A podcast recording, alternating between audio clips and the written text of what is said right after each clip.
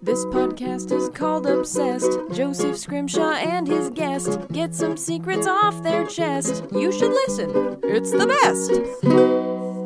Hello and welcome to Obsessed with me, Joseph Scrimshaw. I'm sitting in my home with the co-host of this podcast. It's Sara Scrimshaw. Hello. Hello. How are you in our home? Um, I'm I'm doing great.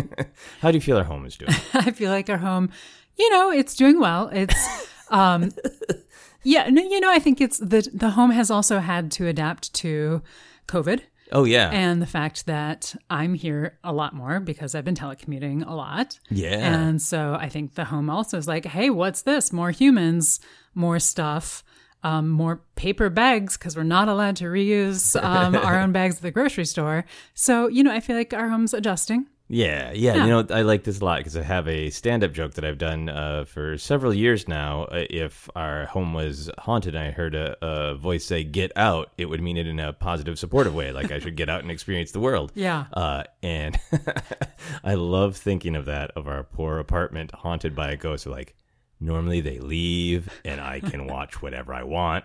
I flip to this sports channel and I watch golf or whatever weird thing the spirit wants to watch. Not like golf is weird, but you know what I mean. But we don't normally have golf on the TV. So. Yeah. I mean, because I work from home, I spent a decent amount of time here anyway. But now that there are two of us here, uh, uh, almost always, the poor spirits of our apartment. Yeah. Get out. Get out. Clean up after yourselves. Take some responsibility. anyway, I'm looking forward to hearing uh, our motivational ghost share its thoughts with us. Uh, we're going to dive into a weird thing that I am obsessed with. Uh, because you know the podcast evolves, it changes a lot over time. Starting way back when in Minneapolis at the Bryant Lake Bowl, it was always live, and then we moved here to Los Angeles, and it's been one on one with lots of different people. And then for the last uh, several months now, uh, during the old pandemic times, during the the current troubles, uh, we've been doing it one on one. So we've been doing lots of different topics. Sometimes just like a fun pop culture thing. Sometimes a topic that one of us is truly obsessed with. And this is a a concept that I'm obsessed with. This didn't come up that often when I did uh, podcasts with you know a different guest every week, and I'd ask them what they're obsessed with. Usually, it would come back like inactivity or a piece of art, but rarely just a concept. hmm A couple good ones, like Fear. That's one of my favorites. Fear with Kim Evey. Check it out. Way back in the library. Uh, but this is a thing that has been on my mind a lot, and it is the general idea of competition. And uh, I, I have caveats, as I often do at the beginning of the podcast. Um, so here's here's my thesis. I'm gonna I'm gonna uh, share with you what I've been thinking about and get your general thoughts, Sara, and then we'll dive into a deeper conversation. So I think competition itself is, of course, natural. It's fun in terms of a conflict in stories or in quiz shows or sports or whatever. It is natural for us as humans to be really engaged by competition. Uh, and I don't, I really want to make it clear I'm not criticizing anyone for enjoying anything. I don't think there's anything wrong with uh, sports or you know ranking movies, which is the best, or spelling bees or quiz shows or anything that revolve around competition. By themselves, I do not think that they are bad and anyone shouldn't like or enjoy them. But I think all told, all of these things and so many more combined uh, get to this point where so much of our culture is framed around competition that I think it starts to make us see everything in a winner versus loser paradigm. Sometimes when we're not even fully consciously aware that that is the way we are processing it. And I think eventually looking at so many things through a winner and a loser paradigm starts to affect uh, our empathy. It starts to affect the nuance of the way that we look at things. And I think then ultimately can really start uh, affecting our self worth as well. If everything you look at is in every little moment of my life, am I the winner or the loser? Because that's the binary and that's the way it is. hmm I think is troublesome to me. And some of these thoughts came from, I'm sure we'll touch on it as we go uh, throughout the podcast. Some of it uh, came from me with a lot of things we've been discussing that are going on in the world of things like kind of just forming teams. So much, so much of the us versus them, like mask people versus not mask people should not be a competition. It's a competition in which there is no winner, right? and why we can't have more empathy. And and I look at things like how much is framed on I'm right or you or you are wrong. I'm the winner, you are the loser. hmm And how much it's seeped in, into culture. And that's where it came from. And that's why I keep kind of turning it around and around in my head. So that's my general thesis. my general obsession thought. What is what are your thoughts or reactions to that? Yeah, so I I actually have have a lot, and good. um, should have should have brought a little notepad over here next to me so I sh- could jot things down to remember. So I'll be like, oh wait, and that. This is the second podcast I've done this week where the person I'm doing it with said, um, "I should have taken more notes." no, I mean I I think you should take that as a compliment. It's, Oh, thank you. Uh, that's how it's certainly how I mean it. Um, it just I have a lot of I have a lot of thoughts, and I don't trust my brain to hold on to all of them. I think we're all like that right now. yeah um i mean i think overall certainly i live with you so i know that some of these things have been on your mind and i'll admit that in sometimes similar sometimes different ways they've been on my mind as well but kind of diving diving into some of the heart of what you're saying i think it is it is fascinating as we get into um winners versus losers. And one of the first things that came into my head is for a while there was so much um, so much chatter about the um, like I don't know what it was actually called like the participation award generation. Right. and I feel like that wasn't that long ago which is probably dating me because I probably was long enough ago. But I feel like there is such a concern about backlash for that which I don't know that it actually happened. That wasn't I, I didn't really see any effect of that but I think there was such a like everybody wins, um, which is not exactly the way life always is. And it's almost like it's a weird pendulum swing, except they aren't necessarily connected back in the other direction of like everybody's a winner. Every not, not everybody's a winner. Some people are winners. Everybody else is losers. Yeah. And um, I mean, in general, my my life concept. I don't think this will surprise anybody who has listened to me talk on this before. That's not how I like to see the world. you like nuance. um, I like nuance. I have liked that you included nuance in uh, your opening thesis. um, I think it is really interesting how how it affects our self worth. Self worth. Um, this is the other kind of random example that came into my head. So this is not a thesis statement. This is a bunch That's of random fine. examples.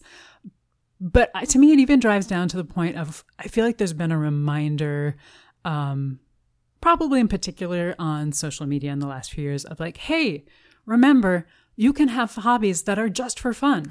like everything that you do doesn't need to be monetized, doesn't need to be your new career, doesn't need to be only something you do for social media, but like, hey, you want to go take a pottery class just because you want to do something different, that's okay. Like, I feel like we all need a collective, that's okay. You don't have to be the winner. You don't, you know, if you just want to do it for yourself, that's great. yeah. It's not about winning, but I feel like we're almost in society right now, especially. Um, I feel like social media is part of it. mm-hmm. Um, probably also a lot of the competition uh, TV shows are part of it, but that just that acknowledgement that you can, it's okay to do something and not be trying to be the winner or the loser. Right. To not always be in competition. Yeah. And, uh, you know, sometimes, sometimes there needs to be a lot of people who are like, think about a ballet company. You've got the prima, prima ballerina, you know, you've got the soloists, you've got the people who are at the top, and you need those people. Yeah. Uh, you, you know, you can't do Coppelia if you don't have the prima ballerina. Everybody knows that. right. Hello. um, you know, it's like anything. It's look, look at a movie. Like you need to have a lead actor. Uh, you can't have all of the extras thinking that they are the lead actor. right. But you also Although I would like to see just a little bit of that film, not the entire thing. right? Just a, a, a snippet. Um, but you also, but you also can't have just the lead actor. I mean, you can. It would be a different film though. But if it's something that's created to have a lot of people in it, everybody's done really well to get to be an actor, to get to be. Um, you know, maybe you're not the lead actor, but you're one of the supporting roles. Maybe you're not the prima ballerina, but you're in the corps de ballet. Yeah. Like those are all good, amazing, attainable things. You are a winner. And you know, I, maybe these are bad examples because there are auditions where there is a winner and a loser. but, Yeah, but this, but there's yeah. nuance to it. Exactly. Nuance. Thank you. And that's part of what I'm interested in is picking through a lot of these idea a lot of the places that competition come up in our world and thinking through well, when is it just like, hey, we've we've made the choice to structure things a certain way where a lot of people want to do this thing, but only one person can do it, and so somebody gets the job or they don't. Mm-hmm. And where are things where we have injected competition where it maybe doesn't need to be, and have told ourselves, well, that's just the way the world is, which is mm-hmm. what I feel like that participation trophy thing is about. Of that there was like that but if we tell every kid in kindergarten who went to art class and you know who made the best macaroni art one kid should make the best macaroni art because i just applied for this job and i didn't get it. And if you know if i can lose at you know being uh, an accountant my kid can lose at macaroni art and sort of imposing the hardships of life in in places where they don't need to be. But that is to me as, assuming that all of our structures that we get to decide what they are as a society are like that. Mm-hmm. And therefore, children need to be prepared for constantly not being rewarded, even though what they did, even for something as subjective as macaroni art, we need to turn that into competition because we're just going to choose to say, because some things like getting a job are unfortunately a competition, then everything is Yeah. and how and what does that do to your soul you know? So i Yeah. think i think of that with the participation trophy. And then with uh, i've wrestled this with this a lot on social media. Obviously it's a thing that that people are very aware of with facebook and instagram. And you know I- at least in in the circles that i'm traveling in i i uh, on on social media i see people push back and go here's my good day. Here's my bad day. Here's my awesome thing that happened. But here's this doesn't this photo look glamorous here's what was actually going through my mind in my life and trying to be a little bit more realistic but we're all aware that you can turn it on and see look like looks like everybody else is winning at life Right. and you're losing. Or with the pop culture stuff uh, that, i mean when i first started doing the star wars podcast with uh, with uh, ken Napzok and jennifer landa it was just like great this is fun. Uh, get to talk about star wars. And then i became aware that like almost everything that we humans do there's corners of that uh, the the talking about media world that are super competitive. And at first it was like somebody's competing to be the most important at talking about Star Wars? How can that how can that be? But you know it's anything that can be monetized uh, starts to have value. And people start to make you know more money by knowing the most about Battlestar Galactica. So then instead of just sitting there and enjoying Battlestar Galactica, you start saying, Do I know the most? Am I the winner at Battlestar Galactica? Hmm. Yeah. And I think it's interesting because maybe this has swung in this direction kind of because we've been in this, you know, whole new world of what is all the different ways that people can make a living or like you know you think about the things that people can create on etsy i mean create and then sell on etsy or things like pop culture talking about it where in the 80s not many people were making able to make a living or part of their living talking about pop culture No. Siskel and Ebert. There. That's about it. Whereas now it actually is a thing. And so I think there is that push pull of like, oh, wait, you know, I used to, you know, like I started doing this whatever thing as a hobby, but then it actually turned into something. And oh, like, wait, now I can actually be the best at this. Or, you know, I'm, you Yeah. know, my Yeah. macrame purses can be the best sellers on Etsy. Yeah, and that that's an arena where an an element, an attitude of competitiveness can sneak into it. And I want to be clear because I, you know, uh, uh, invoked my my own podcast. Like Ken and I and Jennifer, when when she's able to join us, are really like to stay focused on. We are doing this because we enjoy this, and it's a and we want to you know have people join our community. And of course it- you know we want to be able to make money so we can keep doing it because it takes a lot of time and all that.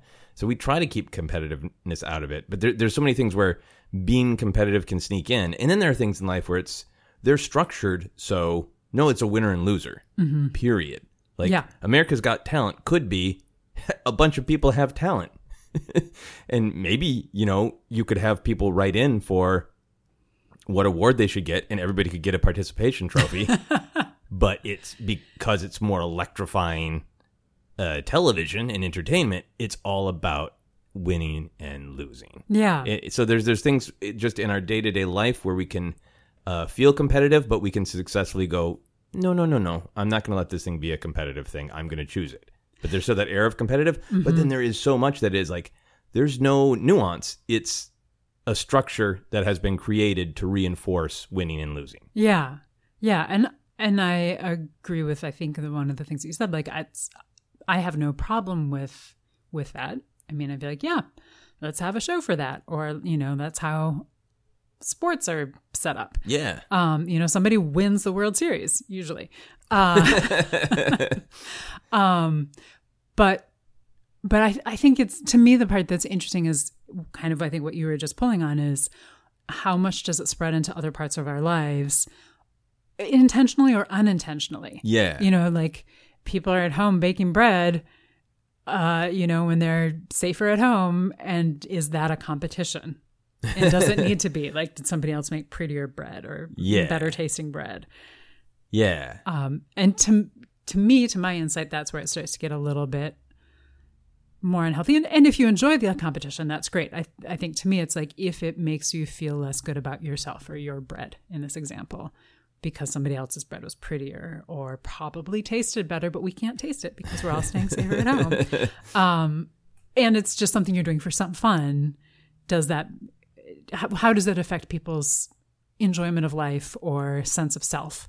Yeah. to me that's where it gets tricky and complicated and i'm making little hand gestures at my you know sternum for those of you who can't see me which is none of you except for joseph I see that. Thank uh, but um because i'm feeling like it's complicated you. It is um, and complicated. so You're I'm working making out the nuance in little front of your motions up here. You're, you're like a squirrel with a little nuance nut turning around in front of your just a little nuanced puzzle and i want to figure it out Yeah, I think there is, and then we'll dive into some specifics uh, mm-hmm. because we'll, I think we can get into uh, sorting out some of these ideas at, at least for ourselves. And again, not I'm not criticizing any one person or any group or any activity. It's mm-hmm. more the overall impact. But like with your bread example, there could be a world where somebody just makes bread and in they set that challenge for themselves. Let's say they want to make a kind of bread they never had and they want to make it as pretty as they can and they set that goal for themselves. That's not what I'm talking about. I think Right.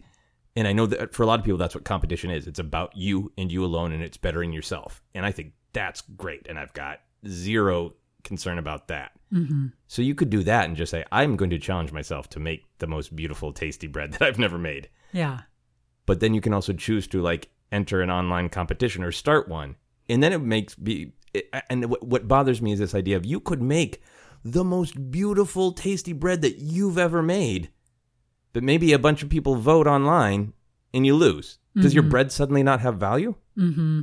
you know? And, and that's the the the um, moments where it seeps into us and it becomes all or nothing. And it the thing that you did that truly has value for you you don't feel good about because it doesn't matter unless you win. No participation trophies. Yeah. Don't just enjoy your macaroni art some other kid had to lose for your macaroni art to be good that's what i'm worried about mm-hmm. um, anyway let's dive into some specifics Yeah. Are you ready i'm ready uh, when do you remember the idea of competition coming into your life? And I realize that's not going to be an immediate like, ah, yes, February seventh. Like, but just going back to your youth, what are your like earliest memories of being aware that that is a not like you would have thought of this that that is a way that we structure human interaction? Yeah. Um so I this is definitely not the earliest one, but it has been coming up in my mind because you keep bringing up macaroni art, so I just have to share. Can't stop. So, uh, when I was in second grade, I um, we were doing pish- tissue paper art, where you you know like take we are making flowers. I think. Okay. We are given little squares of tissue paper, or maybe we had to cut them up. I don't know, and make flowers and wrap them on the end of a pencil, and then you stick the tip of it in glue, and then you make little flowers. hmm Um, and I remember that m- my teacher, who was a fairly harsh teacher, um, liked. I did not win any trophies. I didn't, nobody lost at tissue paper art. Okay. Although um, some people didn't like the colors they were because we all just given a stack of colors. Okay. Um, and but that well, that's just the breaks. right. Maybe you don't want orange and yellow. Maybe you do. These are what the colors of your flowers are today. um, but I, I have a very strong memory of that, which wasn't even competition. It just keeps coming into my head. So I, I had to share so I could get Okay. onto competition. Um, but I will say, I I did well at that art experience. I never had any illusion that I was going to become an artist Okay. uh, because I was not my talent. Because very not that many years after that, I was constantly being like, yeah, no, Sara. oh, so people like took the time to tell you you'd never be a winner at art.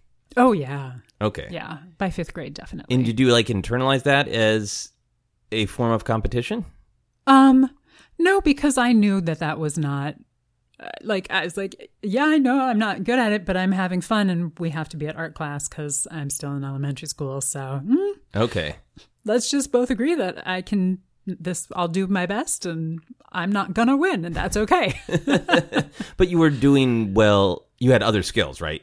Yes, I mean, you had other skills, right? Like what I meant by that horribly awkwardly asked question is you had other things that you would excel at and people would compliment you on, right?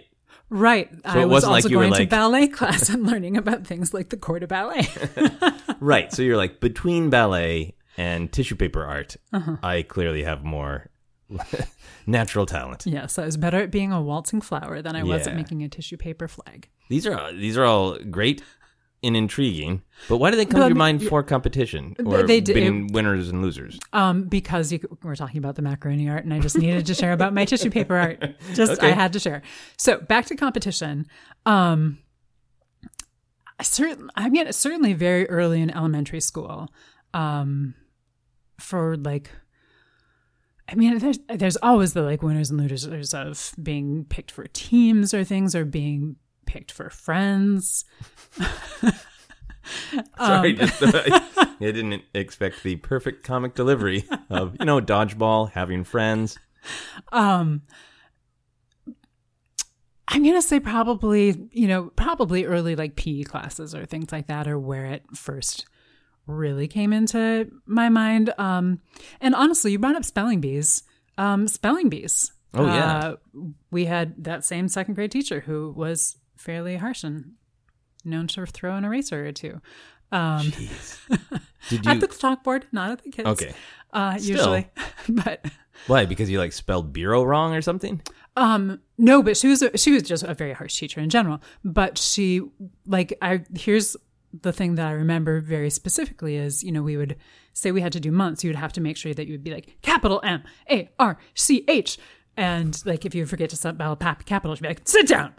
Okay, So there was a lot of competition inst- instilled in that, and you were good or not as kind of a human, I think, in her eyes, on how well you did at the spelling competition within our little class. yeah, yeah. Um, what? When do you remember feeling good or feeling bad because you won or you lost things? Like, do you remember any specific moments? Like, did were you great at the spelling bee? Did you win? And and how did that? Did you enjoy it? Um, I I was decent at it. I was I was not that I remember like the winner. Um, for me, it was a little bit more like if I made a mistake that I like I forgot to say a capital F for February. Um, I would when I it was more that internal challenge for myself of like, ah, Sara, you could have done better. And you were like, capital F. Because I know you were not swearing. Oh, right. So you you were seeing it as a a uh, what I this is just my bias, so I'm just going to say it, a healthy challenging yourself. It wasn't about uh, Steve or or Lydia beat me or whatever. Um, for that one, no, that one was more about myself. Um, you know, certainly if there were like certain kids got chosen to do a fun project or something, um, I would feel bad if I wasn't chosen. Okay. And it wouldn't even necessarily be like it meant anything, but if I'm not thinking of great examples, then I'm I'm sorry for that. Um, at least not from early on. But I I know it was very much there early on. At least as a there is the existence of competition, but not necessarily as one person is the winner and the rest are losers. Okay. Yeah. All right. That makes sense. When I tried to think of the earliest idea of competition that I was aware of, like, I mean, I'm, I'm sure I saw, you know, game shows and was just like, well, that's a thing that's on the television. But when I really tried to remember the first burn of feeling like I was in a competition and I lost, that there's going to be a winner and loser, this is so dumb, but this is honestly what came to mind, is uh, my brother, three years older, um, playing the the game of do you like you know Star Wars? And me saying yes, and like, well then why don't you marry it? and feeling that sting of being a fool. Oh, yeah, yeah. I the whatever the thing is that leads up to you ate the sandbox. I don't know that one. What is it like? I I won the sandbox. I to the sandbox. Okay, And if you you start by saying like I won the sandbox, now you go. I won the sandbox. No, you to the sandbox. you to the sandbox. you, you, you would say I too. I too won the sandbox. I to the sandbox. I to the sandbox. I three the sandbox. I for the sandbox. I five the sandbox. I six the the sandbox. I seven the sandbox. I ate the sandbox. Haha, you ate the sandbox. now I just feel joy. I feel like we shared something. But I like a lot of times it was not just in groups of two, so it was harder to tell who was going to end up eating the sandbox. And I remember not not feeling happy when I ate the sandbox. Besides, somebody's cat had probably peed in there, like gross. Yeah, yeah. Uh, So there, that's that's mine. well, that makes sense. That makes sense. Uh, I think for myself, uh, and, and honestly, maybe that is this is some of where the bias comes from. Is I think like you, I had things that I was complimented for when I was young. Uh, like I remember in kindergarten being complimented for um, for my drawing, and then uh, being not so complimented for things like uh, sports. Or uh, I believe it was first grade when I uh, figured out that anything divided by anything else is zero. And handed it like my first division of math like i don't know why this is so easy. They're all zero. And the teacher was like uh no no. Um and i mean some of that is just like learning and growing stuff Yeah. but the stuff that in that became about competition and you know I think you said it really well the sports and, and social circles because social circles could be really really cruel but i remember being you know not picked for things or you know really being mocked for uh not doing well at a sport. And i think just in, being internalized really early on that uh, i didn't have any opportunity to sort of compete with any of the skills that i was naturally good at. Uh, it, it was it felt nice to be complimented and it felt nice to be like if there was a drawing assignment that people were like oh i want to work with with him versus if there was a sports like oh, stuck with him. And you start to internalize like it feels great to be wanted and it feels really bad to not be wanted. And i think uh, i think some of those early experiences for me uh, w- with competition and with the just straight up like you know you you're a loser on a losing team and you made us lost and you suck and you have no value um internalized that a, a connection between losing and rejecting being rejected on like a very visceral level Yeah. and I think various life experiences, good and bad, have sometimes reinforced that where I am very aware that I can be an extremely competitive person. And where some of this is coming from is like, I'm so much happier when it's not competitive. When even if you're doing something competitive, like playing a board game or, you know, a trivia game or competing for a job, that I want to be able to see it in this grander way of everyone is trying their best. It sounds like such a cliche, but like, did did we have fun? Did we discover something? Did we challenge something about ourselves? Because I don't like that anger that I feel. I don't like that. Okay, everything about what I was actually doing disappeared, and all I care about is winning. The thing that I'm doing disappeared. So now it's not about one of these things that I liked doing. right. Now it's just about being the winner because that sort of that that uh, very deep, almost primal that I don't want to feel the shame and anger of losing.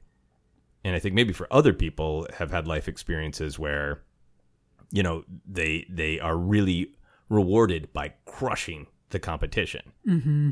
And there's so much, you know, it's fun, but there's so much of that, and so much of our entertainment that's about competition is the smack talk, and it's really really fun. It's great entertainment, and if everybody is having a good time, it's great. But the second that it be- starts to become real, of like the value of this is not the actual thing I'm doing. The value is the feeling I have when I destroy someone. Mm-hmm. I that that really scares me for maybe obvious reasons. Uh-huh. Yeah.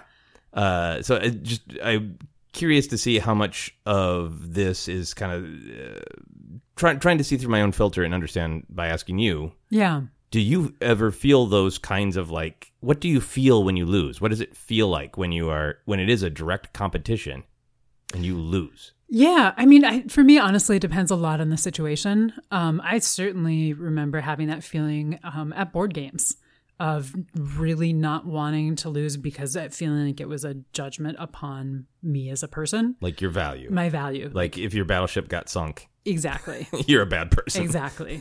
because I could never win at Monopoly, I am a bad person. You know, things like that. Um, yeah, Battleship's a good example. Um, or other ones that I was good at, like I was good at Mastermind. And so, like, okay, then I'm, then I have worth. Um, but I don't know that I, for me, it was in very specific instances when it would come up. And, and I honestly do think like board games would be one of them. And a lot of other places, I think there are a lot of other places for me where it, it just didn't come up as much. Yeah. Um, maybe because I was being oblivious. Entirely possible. Um, just in my own head about things sometimes.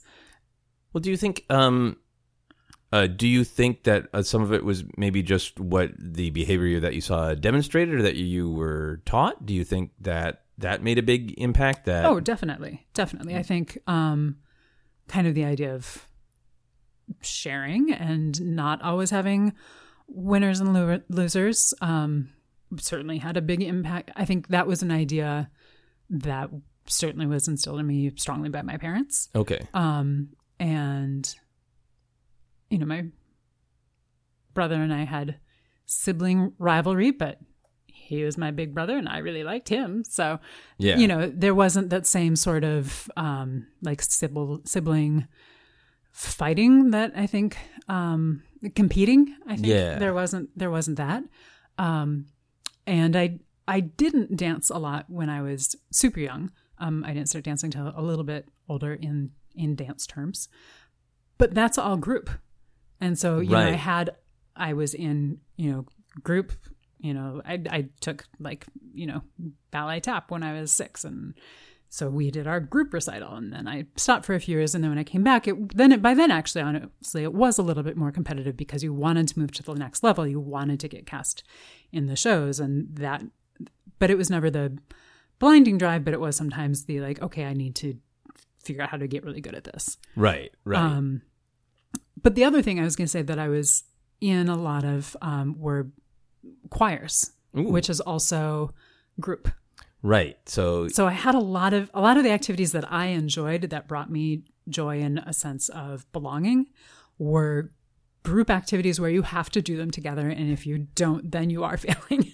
right, so like you have to sing at the same as best you can when you're a kid like the best the same volume um, and sing the right notes and maybe there's solos or whatnot but for the most part you know kids choirs the ones that I was in were largely the group singing together. yeah, yeah. That's awesome. That's really great. Yeah. Uh, I think you maybe started to answer this next question, but I want to hear more um, because I do want to highlight the the side of competition I think is great is when you are when it isn't about beating anyone else. It's just about you doing the best that you can do and maybe challenging yourself uh, to do better or to do something you haven't done before.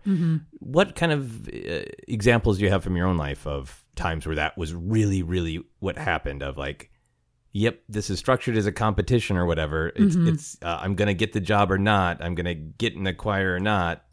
But I this is really about me, and I it's not about whether the other person wins or loses. It's just about me trying to do my very best. Yeah.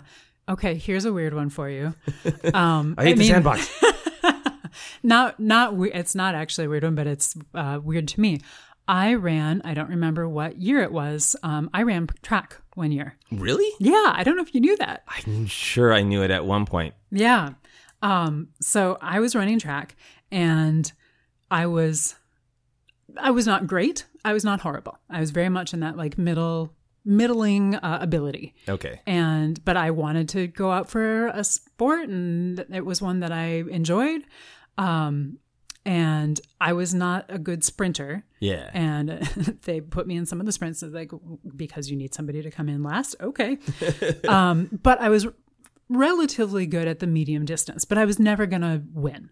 Yeah. like i was never gonna come in first or second. I knew this wasn't my you know career path my dance teacher was mad at all of her dancers that were in track because she was worried it was going to ruin their knees um, because there were quite a few of us that overlapped between at that time between track and ballet there should have been um, a combo, a ballet race.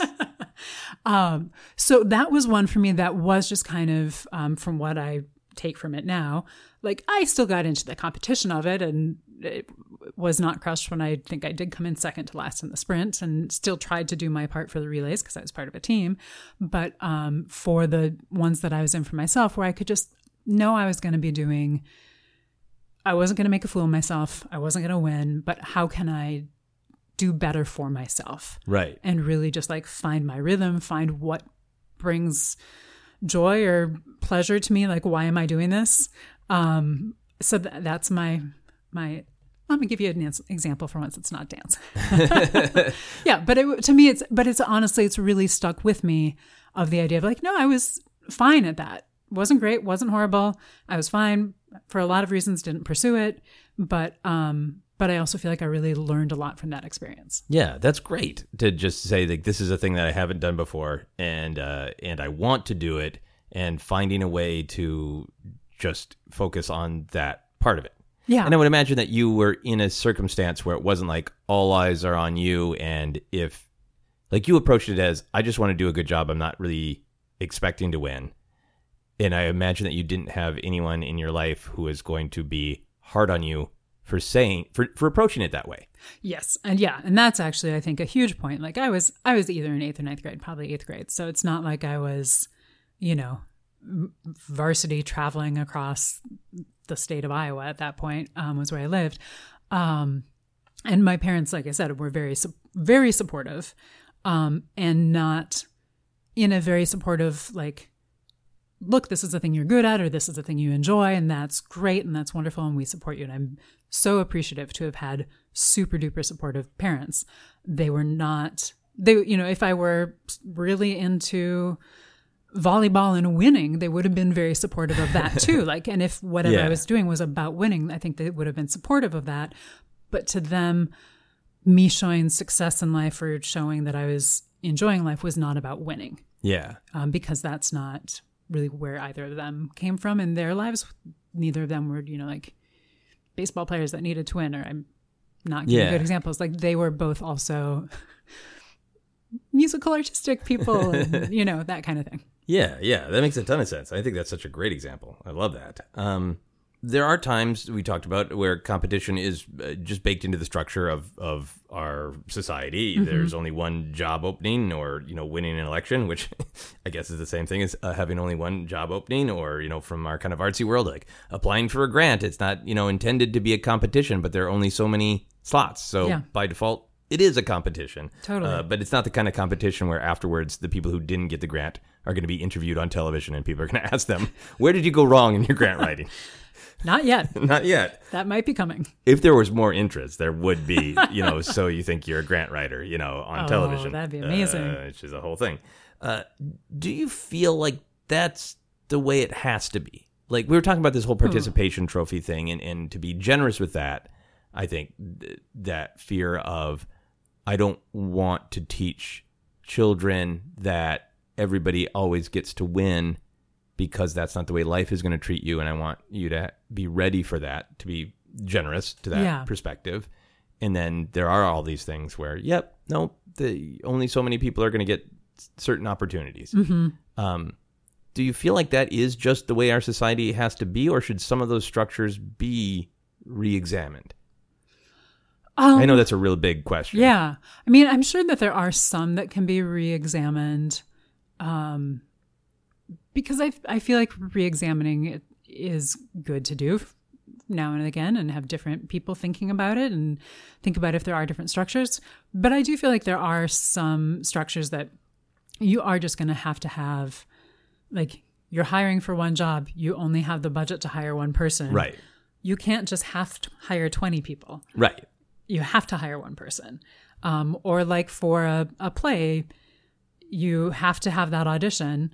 Um, and you can only have one person play the part, or maybe you're double casting it. So you get to have two people play the part, but you can't have, unless you're doing a different take on it, 50 people, you know, play Macbeth. Yeah. Um, and I do think some of that is, is good. And, um, one example, if I may, Please. is when I was auditioning again, sometime, don't remember what, middle school, high school, somewhere in there, um, community theater that I'd done quite a few plays with um, was doing Anne of Green Gables. Yeah. And I was so excited.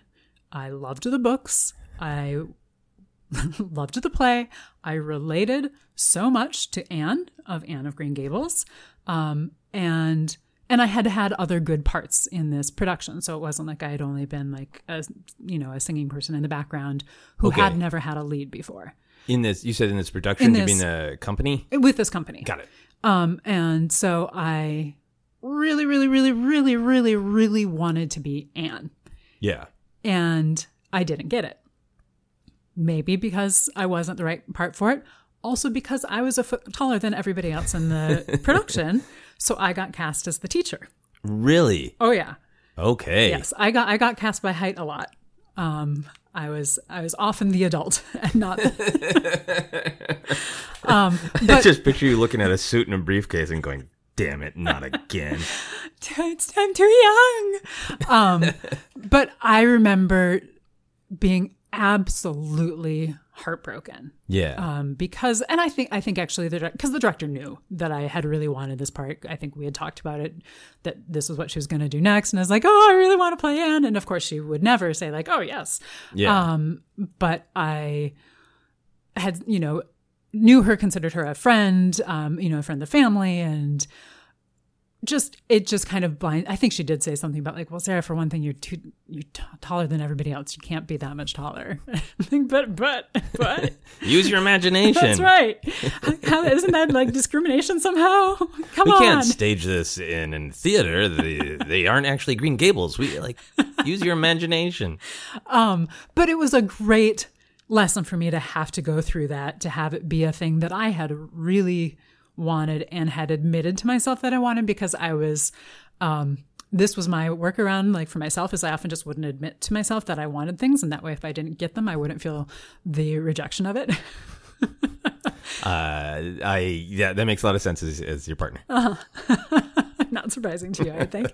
but this is one that I had admitted not only to myself but to other people that I really wanted it. So then, right. So you really so put there's like a yourself out saving there. face thing, yeah. Yeah. Um, but it was such a good. I mean, this is, I guess, the lesson of competition. Like, it was such a good growing experience for me to have to go through that and to be like to be okay, to get to wear awesome suits and hats and briefcases as Miss Stacy, um, and have a very good time with it in the end, and to have had to go through that process. Yeah. How did what kind of support did you get or what kind of reaction did you get when you didn't get the part that you wanted?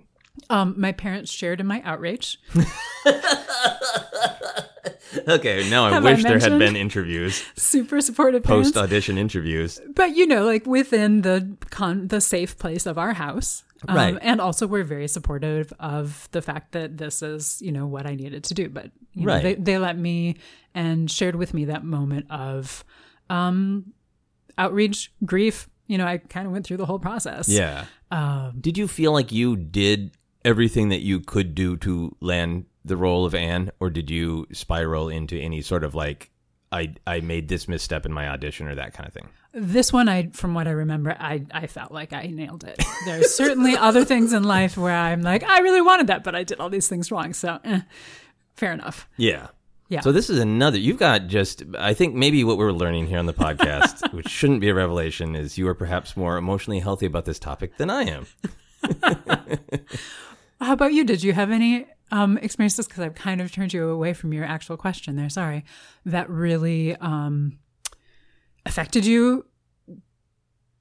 Uh, no, I think that I think that's I think you are laying out some of my thoughts and really helping me examine how I feel about this. Is like, uh, you know, we were talking about structures. We're just like that's that's the way we structure this because we we have we're building a society and and yeah, we can't have uh 25 people uh play Anne in the same production. We can. It will be a very very inventive production and and all that. Uh, uh, there's always another answer.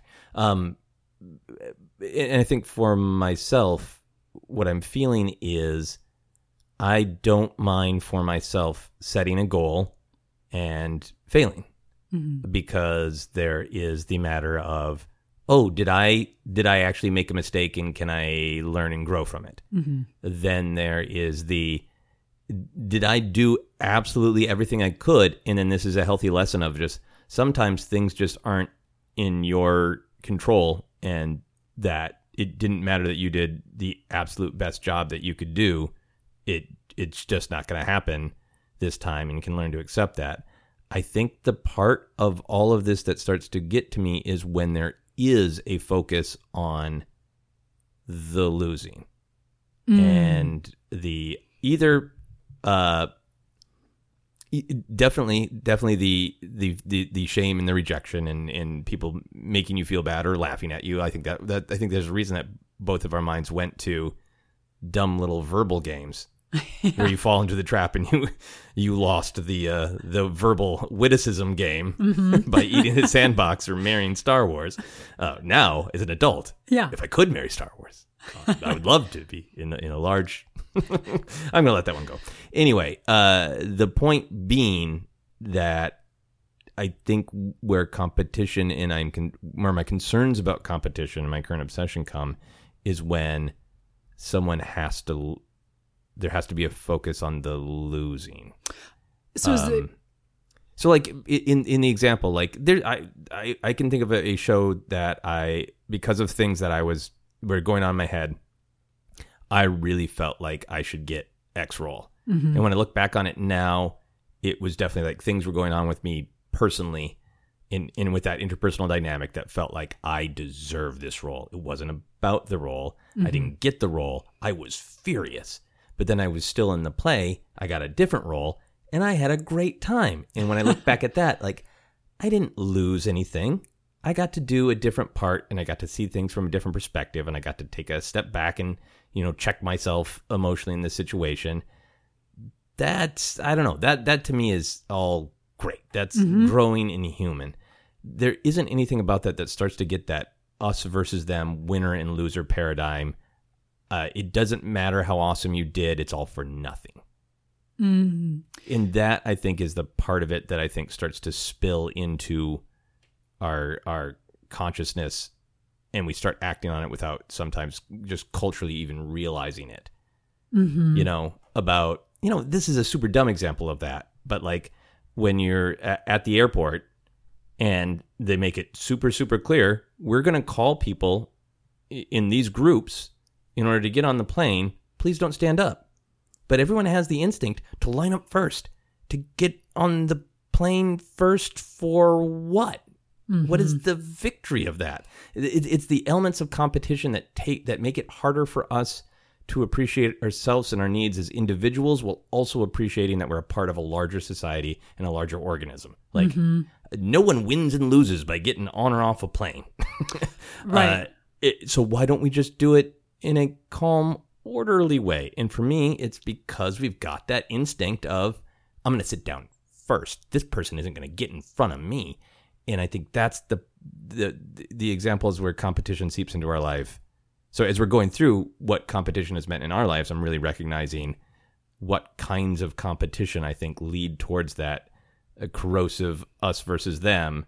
If I lost something, it means somebody took something from me. Or if I'm giving something, it means I'm a chump and I'm losing something. Any any sort of structures that lend toward that mentality of mm-hmm. there's a winner and a loser and there's no gray area.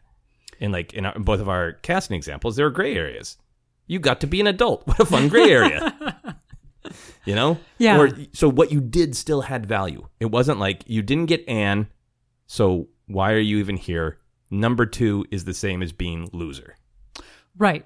Right. And I still got to be in the play. Like Yeah. you did. Like, Yeah, still got to be in the- yeah. Yeah. I now I think I didn't quite answer your question. No, I, I feel like you did absolutely with the your example about the play, and it's interesting about the the focus on, you know, like are you are you giving up something? I'm curious. Do you think part of it, like with our like our very modern world, say for example, um, TV shows in particular that have winners and losers, you know, whether it's America's Got Talent or Survivor or any of these, do you think part of it for you is the focus on the loser, like the interviews with the losers of like, how do you feel? You've worked so hard, but you're now you're done. And there's this uh, almost like uh, judgment that's being put upon this person who's just done an amazing thing. Yeah. Um, that this was all they were doing. Yeah. Do you th- is that kind of where it's? Yeah. I feel like maybe it's coming from for you, kind of the idea that that this person didn't win and therefore they are nothing. Yeah, I get that in entertainment and in sports. Uh, you know, I know this from being a writer, and and the, the the notes have always raised the stakes. It's higher stakes. It's more entertaining to say everything comes down to this. It's this kick or this uh, performance of your song, or it's it's down to what Howie effing Mandel thinks, and all you're it's all in. It's this or go home with nothing. Those stakes are dr- so dramatic and so great for entertainment, but when you internalize that, and to go back to like our bread example or our audition example, to think like that all that talent that you showed is worthless Mm-hmm. and you know uh, i think with entertainment in particular um it also chafes that the the winner and loser dynamic leads toward gatekeeping. And like sometimes that like we're talking about that that has to happen. There's a casting uh, director or you know or there's a um in uh, you know a a board that is hiring a position and there's only one position and those people have to decide but when i watch you know re- certain reality shows particularly ones where they've developed it is a, is a form of the entertainment that at least one or two of the judges are assholes that are there to deride your talent and there to be gatekeepers and to say that is good and that is bad. That to me is so corrosive to we are all a big part of a society and we're all individuals and we have individual skills and talents that are going to be valuable to other people. They don't have to be valuable to other people, to everybody. Mm-hmm. You don't have to be the best to have value. And then to see a, you know, a panel of four people saying, basically, you have no value, but this person has all the value. It's great entertainment, but what does that do to your mind if you absorb everything? So much of society of win it all. Howie Mandel, it's Howie Mandel, right? Uh, approves of you. I feel like I'm accidentally saying the wrong name and attacking the wrong person. Anyway, uh, approves of you. This one person approves of you, Yeah. or or just you know, you know, Yeah. you lost it all. So you're saying when you when you watch that a lot, or when you take that um, that overview and apply it to other parts of your life? I, uh, yeah, I guess the yes when you actively apply it to your life. I guess. Um, well, we'll say I want to I want to kind of wrap up the conversation with a little bit of like, what do we think about where that goes? Okay. If you if you really internalize Yeah. winner versus loser always, Yeah. but just with your, I, I want to ask you about the arts. Um, we talked a little bit about uh, casting and all that, um, but I think in general there's a a, a little bit in the art world. Let's say movies, right?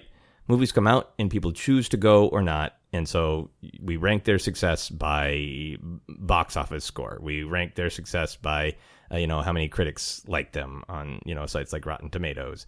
Uh, then we rank them by award shows. So numbers get attached to them, and something can be the number one movie in America, you know, the number one movie in the world, the biggest, whatever, the most uh, Emmys or the most Oscars ever, all that stuff. Um, I think within that, there's still a general like, hey, maybe for you, the year that Paddington 2 came out, you don't give a damn what anybody else thinks. That was the best movie in the world. So there's there's room for art to be subjective, but there is lots of stuff around art that is dancing toward competition, to ranking towards uh, this. It was the biggest box office, or or or, or if it tanked at the box office, maybe five ten years from now, it will become a cult classic and people will see it its actual value and all that kind of stuff. Uh, How how do you feel about how art meets with competition? I- I- Yeah. Again, is that just a necessary reality of like, well, for a movie for a movie to be successful, it needs to make money, so we report on the money, and then it becomes a fun thing to talk about and a fun thing to, you know, debate about the weekend before of which movie is going to beat the other one at the box office. Do you Yeah. feel like that's just like that's just the way it is? That's natural, or do you think we have an, a, a focus too much on art winning and losing? I think there's a little bit of both.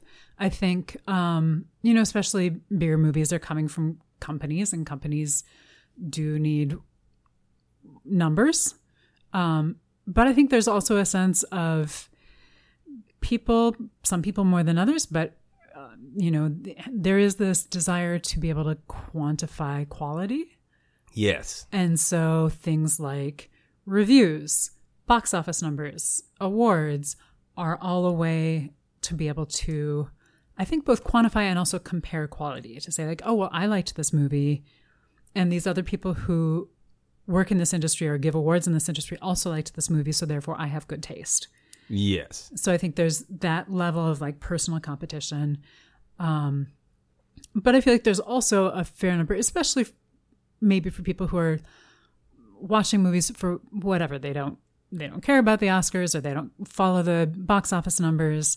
They're like, I really want to see action movies, so I'm just going to go see action movies, and I like what I like or what Yeah. my circle of friends likes, or I really only go see you know art house film, and you know, I have my own way of judging it. So I think there's a wide range in there. And I think it is an interesting combination of companies needing data, um, companies needing marketing vehicles to be able to market their films. Right. And so every time they have something that is uh, uh, something quantifiable, whether it's an award or box office, then they can use that as um, as spin, as leverage for their marketing, so that either this movie does well or their next movie does better, as well as to keep them afloat financially. So I, I think it's an interesting combination of how much of it is necessity and how much of it is just the way like people as a group is it groupthink.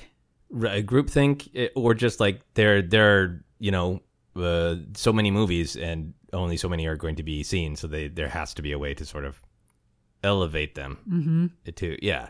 Huh, it's very interesting. In in terms of um uh let me think of the right way I want to say this. Um do you ever get affected by that? Like it's one by by Oh. movies being ranked. Does it affect you uh by being ranked by box office or Rotten Tomato score? Absolutely. Um, there's plenty of movies that I like a lot that um, do not do not get ranked well, um, and and I think I've kind of come to my own terms with that at the, by this point in my life, and I'm sure there will be other movies where I'm like, oh, I'll go through this cycle again, but um, you know, where there is that sense of like, oh, am I just is it something about me that I like this movie and other people don't? Is that is that saying something negative about me and my taste? Yeah. And you know, sometimes you know, like there's plenty of movies that I associate with certain times in my life. I don't think they're the best films, but I really like them. Yeah. Um, Yeah, so I think it it absolutely does affect me. And also, I mean, there are a lot of like you said, there's only there's only so much time.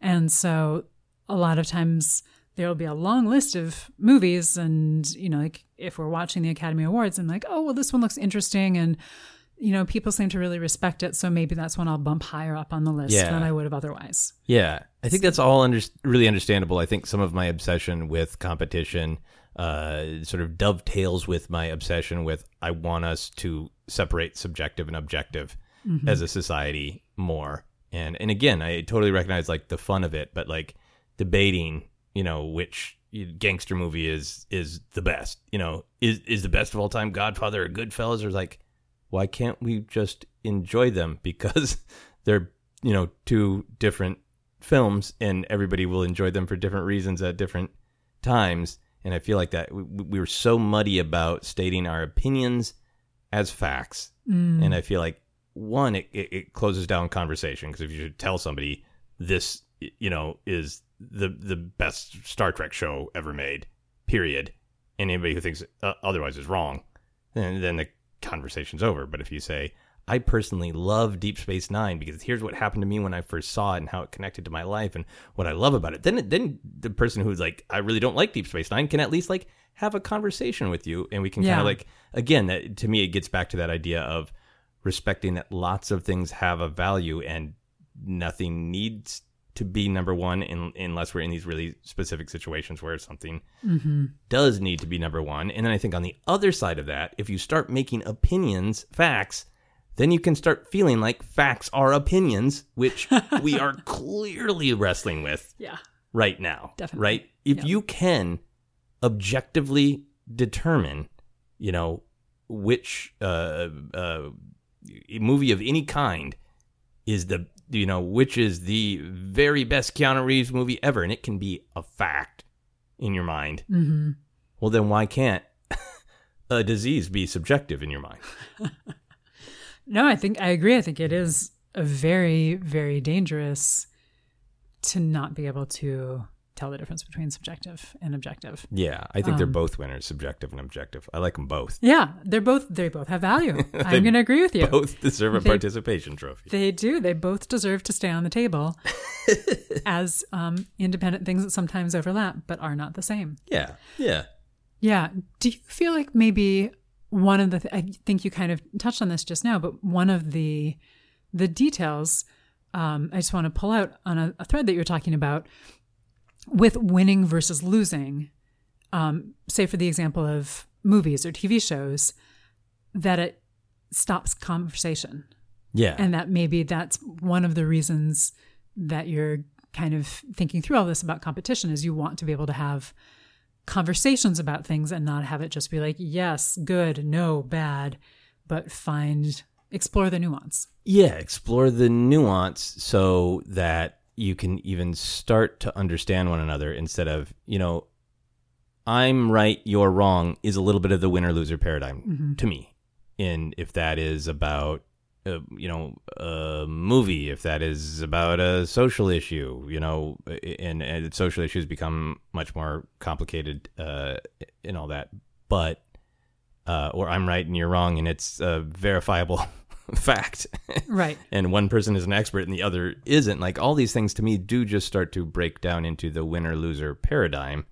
And that i think is, is part of the reason i'm like well what about all five of these loaves of bread are awesome in their own way? I guess i guess this whole podcast is to say i'm really into participation trophy philosophy. And i think that's actually a really good idea and that we should make more room for that. Yeah. Um yeah. All right. I got another question for you. Okay. Um, in terms of because I do I, I do I know I started out with the caveat of I'm not critiquing uh, and saying these competition is bad period and we shouldn't enjoy it. I'm really not coming after sports. I totally get that uh, how, how many people in the world love it and how many people that I've talked to who are such big fans of sports really do celebrate it as a journey of hey i'm i'm challenging myself to do my best and i'm working with a team and we're all together trying to do our best in the structure we're in means the only way to prove you're the best is to win and there's got to be a winner and a loser and that's the stakes like i get that i respect that i'm not criticizing it in and of itself Right. it's all the different little ways it's permeating our culture so with that said are there what what kind of competitions do you enjoy as a form of entertainment do you uh, do you like sports? Uh, do you like quiz shows? Do you like reality television? What kind of things do you legitimately enjoy, partially because there is a winner and loser? um i mean i do i do occasionally enjoy watching i'm not a big sports watcher as you know you live here with me I do. but I do enjoy watching um, certainly some sports more than others. Um, I randomly two weeks ago was sitting on the couch, not capable of doing a lot, and with the sound off, was watching part of a um, soccer, football, depending on where you live, match, and found it so incredibly enjoyable Yeah. and it was great and very fun and uh, you know it is a competition and, and i was enjoying that and i was you know hoping people would get goals i wasn't invested enough to be like super rooting for one team over the other You, so you're happy when they both got goals. i was but if it were something that i were following you know that i could i totally could fall into that it's just the type of thing that i sometimes have to not let myself get into too many things because i just don't have enough time yeah. Um, so I would say that's um, that is one type of thing that I do really, really enjoy. Um, the little bit of um, why am I blanking on the name? The baking competition. The Great British Bake Off. yes, um, I've really enjoyed it. Yeah. and there is a winner, and you know, like you all have to be pretty good to get on there. Um, and so I don't feel like any of the losers are truly losers, but I but it does have a, a winner structure, and I do really enjoy that as well. Yeah, and I think we we did a bonus episode about that because we watched a bunch of the holiday Yeah. ones, and it, everybody told me Great British Bake Off is so gentle because it's not you you know they don't really push on the competition, and I still struggled with it a little bit because there were one or two cakes where I was like, "That's an awesome cake! Shut up! Who who are you to who are you to judge that cake?" Yeah, Like, it was uh, still stressful. they're experts. But like I think I just really had this intrinsic. Um, I, I- do like things where they're competition. I really enjoy uh, uh, watching the Super Bowl every year. I enjoy watching the uh, Oscars and the Emmys. I enjoy following uh, what movie you know quote unquote won the box office. I enjoy uh, playing board games or doing you know trivia contests where like yep the point is there is going to be some in, in in many respects winner and losers. But I think it just so crave eh, for people to see one another more richly and to enjoy a diversity of uh, of talents and skills you know? So i mean it, the great british bake share we're just like here's the weird thing i made. Here's the weird thing i made and you you know i know that we have this instinct to want to be like oh but that, that's so flat and boring you got to have a winner you know and i know that we have this in us but i wonder if people would watch the great british bake share which is like Yeah. you know, and then the judges make up, you know, uh, it could even be a little passive aggressive, like best cake that fell apart, you know, Like, they could even be passive aggressive. They could acknowledge Yeah. successes and failures, but it wouldn't be so, yeah. Clearly, I have issues. Great British Bake Off is not a super aggressive competition show, and I still struggle with it. But I would enjoy watching the uh, the awards that people would be given on your show as well. Okay. well, no one will probably watch my show because competition is uh, in stakes. Raise the stakes. Okay, so let's talk about some of the big picture stuff as we start to, to wrap up here. Yeah. Um, if you accept that, even on a, on a subconscious level, uh, you assume that someone is always the winner and someone is always the loser. How do you think that changes if you're walking through life with that filter, even if you're not aware of it? How do you think that changes your day to day behavior or your outlook? Um, well, I would assume that if you are walking through life that way, you probably want to be the winner because you're probably not walking through life saying, I want to be the loser. so, I mean, honestly, it kind of comes back to one of the things that you'd said early on that I'd forgotten about. But I, if I kind of try to put myself in those shoes, I feel like it gives you a lot less empathy for the people around you. Quite literally, like the people you're walking past on the street if you bump into them, you might not notice or care or think they should move out of the way, even though there's nothing, no place for them to go because they're next to a wall. Um, but I just kind of that approach, you know, kind of just taking it to a heightened level. Um, I feel like that might be one of the first things to go is is empathy for the people around you. Yeah, that makes a lot of sense. Yeah, and I think that's one of the things I worry about is I think even in moments in society where, in my opinion, uh, and obviously uh, doing a podcast about competition, I'm not saying my opinion is is truth. It's my opinion. Like uh, moments or social programs that are meant to help one person, I think sometimes there's a like, but if that person is getting something, they must be taking something from me. Like I had a joke. This is a weird connection to make. I had a joke in a uh, in a play that was at the Minnesota Fringe Festival, which is a place that celebrated lots of art, but still really made a point of telling you who was the best selling show. That's just who we are uh, as humans, uh, I guess. Um, and I wasn't sure if, if the joke was going to be kind of too inside baseball to the comedy world, or if it would get a good response. Mm-hmm. And it was it was a play about people auditioning for something, and it was a, very much like it, it kind of about some of these issues. Some people who are just like, I would love this if it happened, and other people who are much more uh, um, nihilistic and like, no, it's it's win or lose. You know, it's dog eat dog. And there was a joke about why would a comedian ever be upset that another comedian got a laugh, and the sort of nihilistic person said, "Well, the truth is there are only so many laughs in the world, and if somebody else gets one, they're taking one from you." And that was kind of a joke that I, I had made, and I think I, I, you know, talked about with friends, and, and we kind of laughed at like the ugly truth of how sometimes people feel that way, and I was shocked that the joke really landed mm-hmm. in the show, which made me say like, oh, I people recognize this that we we quantify things that we have an endless supply of, like laughter, and fear that that to me just gets to that heart of finding these moments where there doesn't need to be a winner and loser, but something in us makes it that way. Yeah. Whether it's, you know, that that fear that we talked about of like not wanting to feel, you know, the shame or the anger or the the hurt of losing. Uh, you know, and so so you're you're always on the defensive that somebody's going to try to do something to you or take something from you. Or if it is that real, you know, aggressive like you you're not accomplishing anything unless you're accomplishing everything you know wherever that's coming from that is clearly a thing that is in the in the culture enough that a bunch of people recognized it and laughed at it Yeah. Oh, yeah. Absolutely. yeah um do you have any other final thoughts as we start to wrap up the topic here Um, I feel like I've covered most of my thoughts. okay excellent so i, I want to share one, one more final thought Please do. I want to make sure to say that uh, that to I know there was one time I was like, we'll come back to the end. So if there's anything that you want to come back to, um, I nothing that's that's sticking in my mind. Remember about that notepad?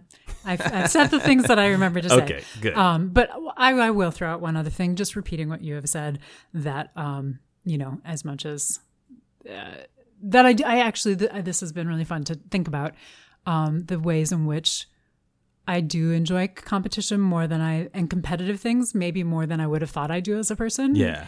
um, is really has been very interesting to me during this last little bit of time. Okay, were you thinking about something that you enjoy more? Was this is just uh, the great how much you like the Great British Bake Off?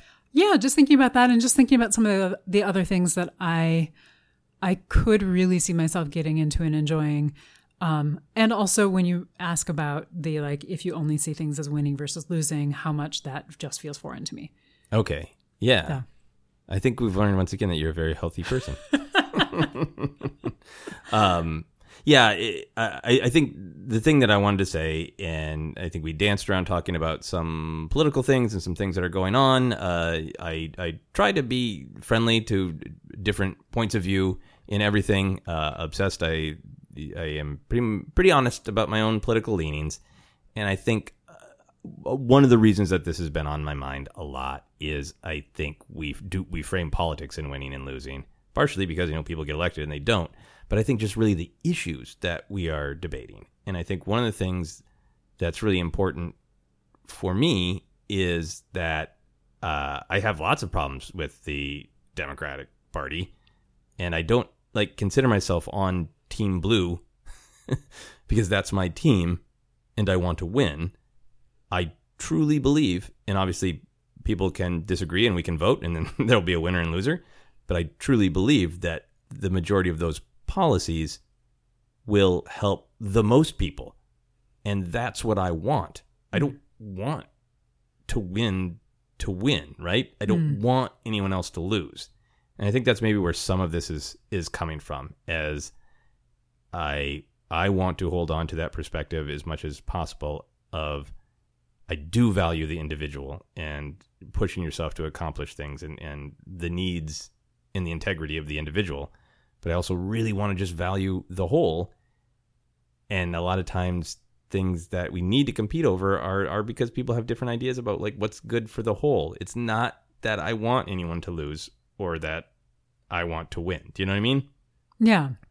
Does that make Yeah. sense? Or No, I th- I th- I feel like I mean I I think that it does make a lot of sense. Sorry. um because I mean I would put myself similarly that I that it is a lot of times there's conversation and nuance but ultimately there is also there are elections Mhm. and there are winners and losers and that that is the way the system is set up yeah, um, and so we need to, for right now, since that is the system we have, use that system to try to make things, in my opinion, better for the most people. Yeah. Yeah. And I think just like uh, things like, you know, climate change. I don't want to win on the issue of climate change. I mean, I do, but not to win. It's because we all live on the planet and we will all die. Yeah. I don't want, uh, you know, the, the minimum wage raised because I think people like me will get more money and will take it from other people. I want us all to have more money, you know?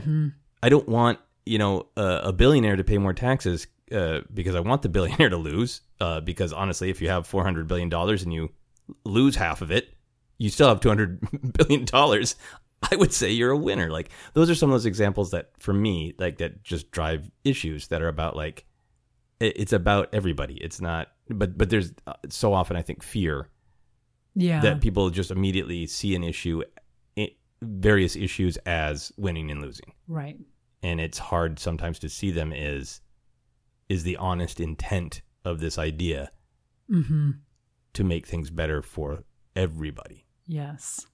And I do want the USPS to be saved. I do want to win on that one because it makes things better for everybody. Right? Yep. Yeah. Stamps are awesome. Sure are. I think stamps should be winners. Everybody getting mail. Pretty awesome. uh, here's my final question in our main uh, area here. So we have a friend who always joked about having a relative, and this is from many years ago, a relative who had declared that she won Christmas. So here's my question: How do you win Christmas, Sara? Um, okay. Do you want the me answer? You win Yeah. Christmas by making whatever thing you want to make and declaring yourself the like say you're making a Christmas cake, Christmas pie, and then you get to give yourself an award.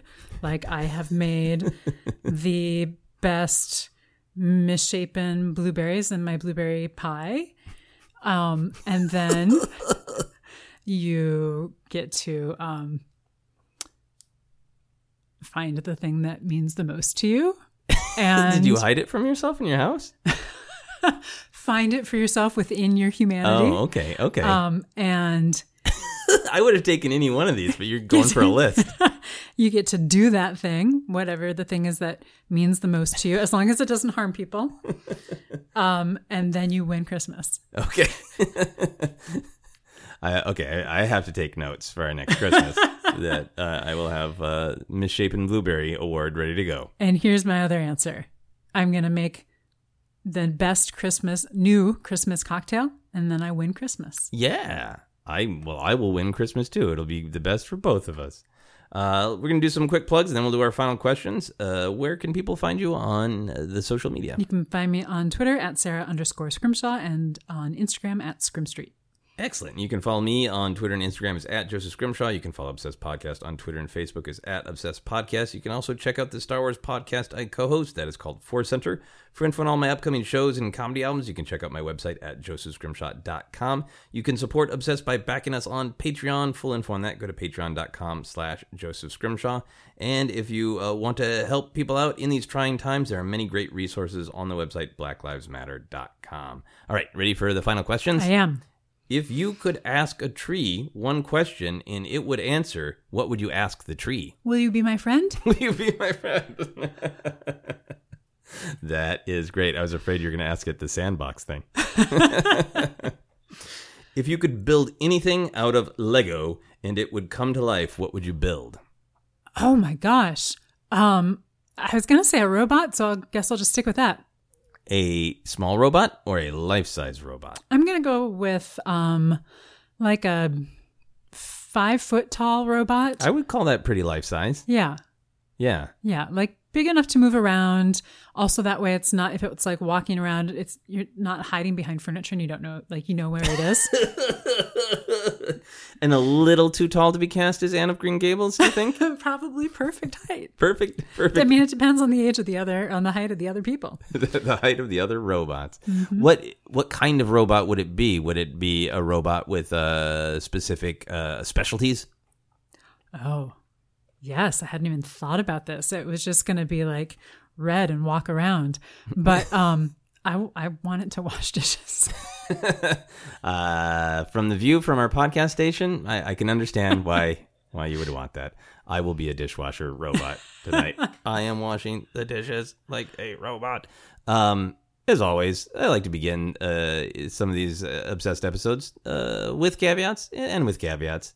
Again, uh, these are our opinions as we talk through them, work through them. It's fun to talk about the big, complex ideas. I know that there are many, many different aspects uh, to things like this, and uh, and I always am excited to think about what other people think and want to hear and learn more. This was so great to talk to you, Sara, and hear your relationship with competition, and for me to kind of check myself of like what what are some of these uh, strong opinions? Because maybe they're observations about the world and what are what are the ones that are just coming more through my filter?